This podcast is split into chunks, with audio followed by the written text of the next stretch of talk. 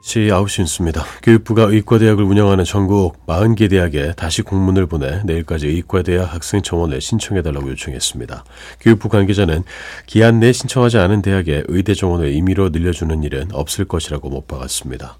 교육부의 또 다른 관계자는 20년 전에 마지막 증원이 있었다는 점을 감안하면 이번에 신청하지 않은 대학들은 반세기를 기다려야 할 것이라고 말했습니다. 더불어민주당을 탈당한 김영주 국회 부의장이 자신의 SNS에 한동훈 국민의힘 비상대책위원장과의 만찬 회동을 언급하며 한 위원장의 제안을 수락하고 국민의힘에 입당하기로 했다고 밝혔습니다. 이어서 한 위원장은 진영 논리에 매몰되어 있는 여의도 정치를 바꾸기 위해서는 중도층으로 외연을 확장해야 한다며 이를 위해 국민의힘에 입당해 함께 정치를 하자는 제안을 해왔다고 설명했습니다. 서울 영등포 갑에서 4선을 지낸 김 부의장은 앞서 지난달 19일 민주당 공천관리위원회로부터 경선 감점 대상인 현역 의원 평가 하위 20%에 속했다는 통보를 받아 모멸감을 느낀다며 탈당 의사를 밝혔습니다.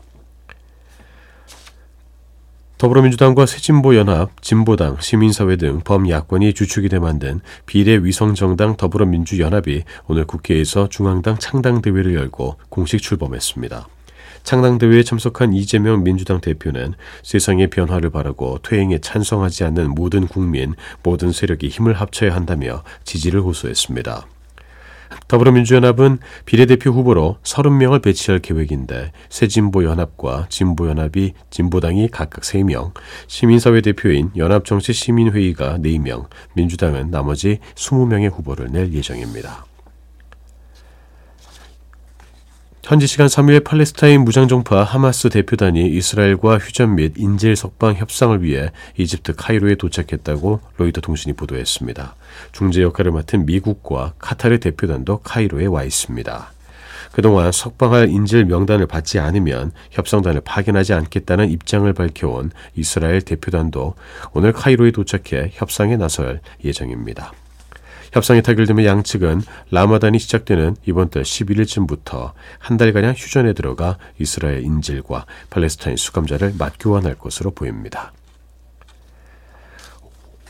올해 미국 대통령 선거의 대진표를 사실상 확정할 것으로 보이는 슈퍼 화요일 경선이 현지 시간 오는 5일 캘리포니아, 텍사스 등 15개 주와 미국령 사모아에서 치러집니다.